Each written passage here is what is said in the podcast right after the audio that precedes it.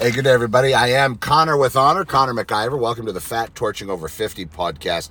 I want to get into being on autopilot and how to break away from that with regard to the addictive nature and your addictive process. Now, of course, you're not your addictions, right? You're not your thoughts.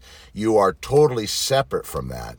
And you can start studying work by Eckhart Tolle, T O L L E, if memory serves, to get a better grasp of what I'm talking about. But what I heard yesterday him say in one of his meditations really came through to me. And right now, let me get let me let me throw this out there. I'm not a medical doctor. I'm not a medical professional. I am a guy that torched 135 pounds of body fat and has been able to keep, keep it off for at least a year and a half. And I'm continuing through that addictive process because I still have fights occasionally and I also have a group of people that I keep in contact with and try to hold accountable and just give them love and adoration and let them know that they're strong enough to do it. And that includes you. So if you're one of those people, DM me or message me and I'll get you on my list and I'll harass you from time to time, just checking in and seeing if you're doing, well, the work.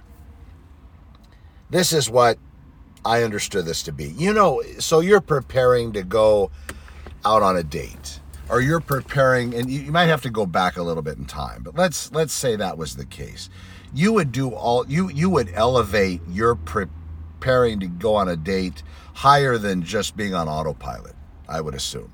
So you would actually work at getting ready to go on the date there would be things that you would be planning maybe a place to go out to eat maybe uh, the transportation situation maybe what you're going to do after.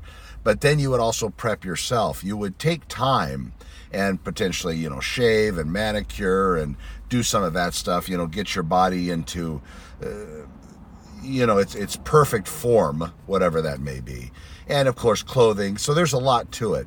The same thing if you're planning on going camping you're going to get all prepared. You're going to sit down and formulate maybe some sort of a plan. You're going to figure out what you're going to do. Same thing if you're going to go on a job interview. You're not going to go in cold. If you're going to go on a job interview to Johnson and Johnson, you're probably going to do some kind of research about the company. If you make the cut and get past the gatekeepers, then you're going to have things that they're going to want to talk about, and they might go into the founding of the company and ask you what you know about it. If you say, "Well, I, I don't know anything," I'm just here, you know, it's not going to work. So, this is what I would suggest. This is what I understood this to be. Most of us do things mindlessly. We do it without thinking. We are kind of walking around like a bunch of zombies, making unconscious movements in the world. And that includes to what's causing us to be how we don't want to be. So if we are fat, we are doing something to continue being fat. If we are addicted to alcohol, we are continuing to drink alcohol. We are drinking alcohol, we are continuing to drink alcohol, and we are staying an alcoholic, right? And and if we are a food addict, again, you have that.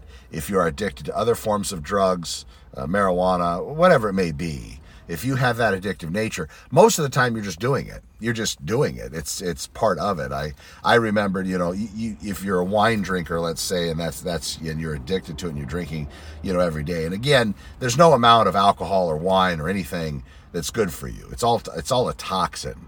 Let's just get that out of the way. You research that. You know, there, there's a lot of studies that seem to have been paid for by well, the people that are manufacturing it that say it's healthy for you in moderation. I'm not seeing moderation at all in anything. I think it's just bad. If you tried to bring that stuff to market today, good luck with it. However, you know, can you imagine Brig going to the Shark Tank and saying, "Hey, we got this this stuff. We're going to call it alcohol, and this is what it does." Oh my gosh, yeah, perfect. I'm sure they would buy it. Moving back. So it's on autopilot. You get home in the evening, you had you had that long day at work. You're talking to your spouse or your cat or the television or whatever it may be and you grab that bottle of wine you bought you know your six pack from ralph's or Vons or whatever it was so you get the discount so you start opening the crown of the wine you cut the top you know, you kind of look at the bottle a little bit. The bottle's cold to the touch if it's a red wine or whatever it may be, been sitting in your house. So it feels good against your skin. And you plow that cork remover in there, the screw, right? Or whatever it is. Maybe you got something fancy. Maybe it's one of those air things. But either way, this is your ritual. You're just going through it. You got the glass sitting there on the counter ready to go. You pour the wine in the glass. Maybe you do a little swirl. Maybe you do a little smell. But you then that first taste hits your mouth and you're done. But it's all pretty much on autopilot. There was no planning you know the planning you're at the supermarket buying bread and meat and now you're deciding you know what i need to get i need to refill on alcohol there's really no planning you're going and looking at the alcohol you're probably buying what you bought before and if not you're just doing a potpourri of different types of wines but they all have the same effect so now you're going through the the autopilot that's the same thing with other drinks. Vodka, you got that bottle in the freezer. Let's say that's that's your poison. You got that beer. You open that can when you get home. Maybe you have somebody that opens it for you and hands it to you as you walk in the door. That's lovely. But again, this is all on autopilot, and you just start. You do it very mindlessly. Then moving over to other drugs of choice, even food. You're out there driving around, and the next thing you know, you're in a Jack in the Box drive-through or McDonald's drive-through and here you are. I took a lot of vitamins this morning, so I apologize. They're they're kind of uh, creating a little bit of gases. Okay, so but you're in the drive-through all of a sudden, and boom, you're ordering your you know what your favorite thing, and you're finishing it in the car as you finish the drive to work, or go back to work from lunch, or leaving the day coming home before you get home, so nobody knows. Whatever it is, you're just kind of doing it mindlessly. This is what Eckhart Tolle said, and at least this is how I absorbed it and how it really kind of hit home elevate that. If you're going to do it, don't leave it on that level of autopilot. If you're going to do something that harms your body, you might as well bring it up to somewhere on a spiritual kind of plane or somewhere of a religious experience, somewhere where you're preparing to do it, somewhere that's a much higher level than where you are. And in doing so, and in elevating your addictive nature to that higher level, it's going to cause you pause you're going to have a more, more of a moment to look at this because now this is almost a tribute to your God or whatever it is you follow, your energy, your life's force, whatever it is. Now you're moving it to a much higher level. So now it's sitting in front of you and you're you're you're you're looking at it and you're completely aware of what you're doing.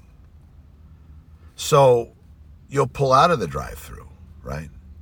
You're like, oh, wait, wait, wait, no, no, no. This needs to be, I need to prepare for this. Like I'm going on a date. I mean, I need to, if I'm going to go do this, I need to dress up and get all fancies on and get out there and go do this. If I'm going to do the wine thing, it's not going to be, you know, it's, it's going to be maybe not having wine in the house will elevate it to that higher level. Now, okay, now I'm gonna I need to go to the supermarket, so I'm gonna go to the supermarket, and now I'm gonna look around and and I'm not gonna just buy that wine that I bought. I'm going to buy something better or I'm going to buy something more advanced or something maybe and I'm I'm going to go through that process. But 9 times out of 10 I know what's going to end up happening. You're going to be like, "What am I doing?" It's almost too much work now. It's almost not worth it. Well, it is not worth it, but you got to find that you got to find that solution yourself. But it's it, it's going to become tiring. Same thing with the cigarette. Just don't light up.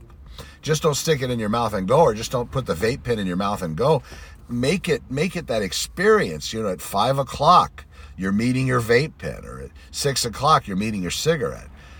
You know, w- wait for it, and and then when you do it, do it consciously. So when you tip back that glass of vodka, straight. What is that like? Is it like honey to your throat and to your mouth? Or is it like drinking bleach? Same thing with wine. Is it really tasty? Or would a, a I hate to say it, would a Pepsi be better or a Coke? I mean, they're not going to have that same dopamine dump. But that's what we want to get away from the dopamine dump. That's what's holding us and holding our feet and everything else to the fire. That's what is continuing that addictive nature. So we want to back away from that. So maybe maybe possibly if you make your experience at a higher level, if you're going to take the time, I mean, it's your life, it's your time. You only got a certain amount. You might as well make it special. If you're going to continue to smoke or drink or eat way too much food, bad food, whatever it is, if you're going to continue to do it, raise it up higher, honor it more. And when you do, I bet your dollars to donuts I love that. Dollars to donuts. I bet you dollars to donuts that you're going to pull back a little bit. And over time, it's going to stop because you're not doing anything on autopilot anymore. Autopilot is the ego, folks. That's what's pulling you into this realm. Your ego. And you are not your ego. Your ego is totally something different. This all comes back from the lizard brain days prior to us having this more developed rationale and that uh, that frontal lobe. It's still driving you. Your body doesn't want to die. After you become addicted to something and you start to quit, it's painful for the body. Plus, you got the ego chiming in saying, "Ha, no, no." They say if you quit this, you might die, and then they say you're going to need professional help. This is all being fed to us, folks you know, of course, ask your doctor and all this other stuff. You got to make sure you do that. But at the end of the day, I don't know. If you drink alcohol, are you going to die if you stop drinking it? If you adjust, if, if you're fasting for a long time and you're taking insulin and you stop taking it because there's no food in your system and you're doing a 12 to 14 day fast, is there more damage caused by continuing insulin or stopping the insulin while you're fasting? And then what happens? Does your would your body reset if you don't take insulin for a while? I mean, is that smart? Or you or you're fasting for 12 to 15 to 20 days? Let's say you have plenty of fat on your on your body to do that. Is that something that would actually maybe fix it? Ask your doctor. Do your research. Look around online. You might be surprised at what you find. But at the end of the day, it's your time. You only have a certain amount so if you're going to do something that you know, and you got to you got to think about it, folks, is is really putting tobacco smoke in your lungs good for you? Is putting alcohol in your stomach and your system good for you? I mean, good from it being like it's going to make you healthier or better or increase longevity or make it so you have less medical problems. All of these things you need to sit down and pencil out. What are you doing to sabotage your future? What are you doing to sabotage you being the best version of you? What is it? What is it that you're doing? Write that out. I don't know. And then send me a, a, DM or shoot me a text message or whatever it may be. Just say, hey, Connor, this is what I'm doing. What do you think? Let's talk about it. Let's work this out. Comment below, comment on Facebook, comment on Instagram, comment on wherever I can fi- find to put this. I hope everybody's wonderful. I appreciate you listening. I am Connor with Honor, fat torching over 50. And please, if I can help you, if you want to be on my accountability list, list let me know. Let me know how this resonated. Because it really, going into it, hearing that yesterday, it was like the blindfold came off, so did the gloves. Everybody have a fantastic week. Be true to yourself. And if you are sabotaging yourself, write it out and see the best way we can solve that together. I hope everybody's fantastic. I am Connor with Honor. Over and out.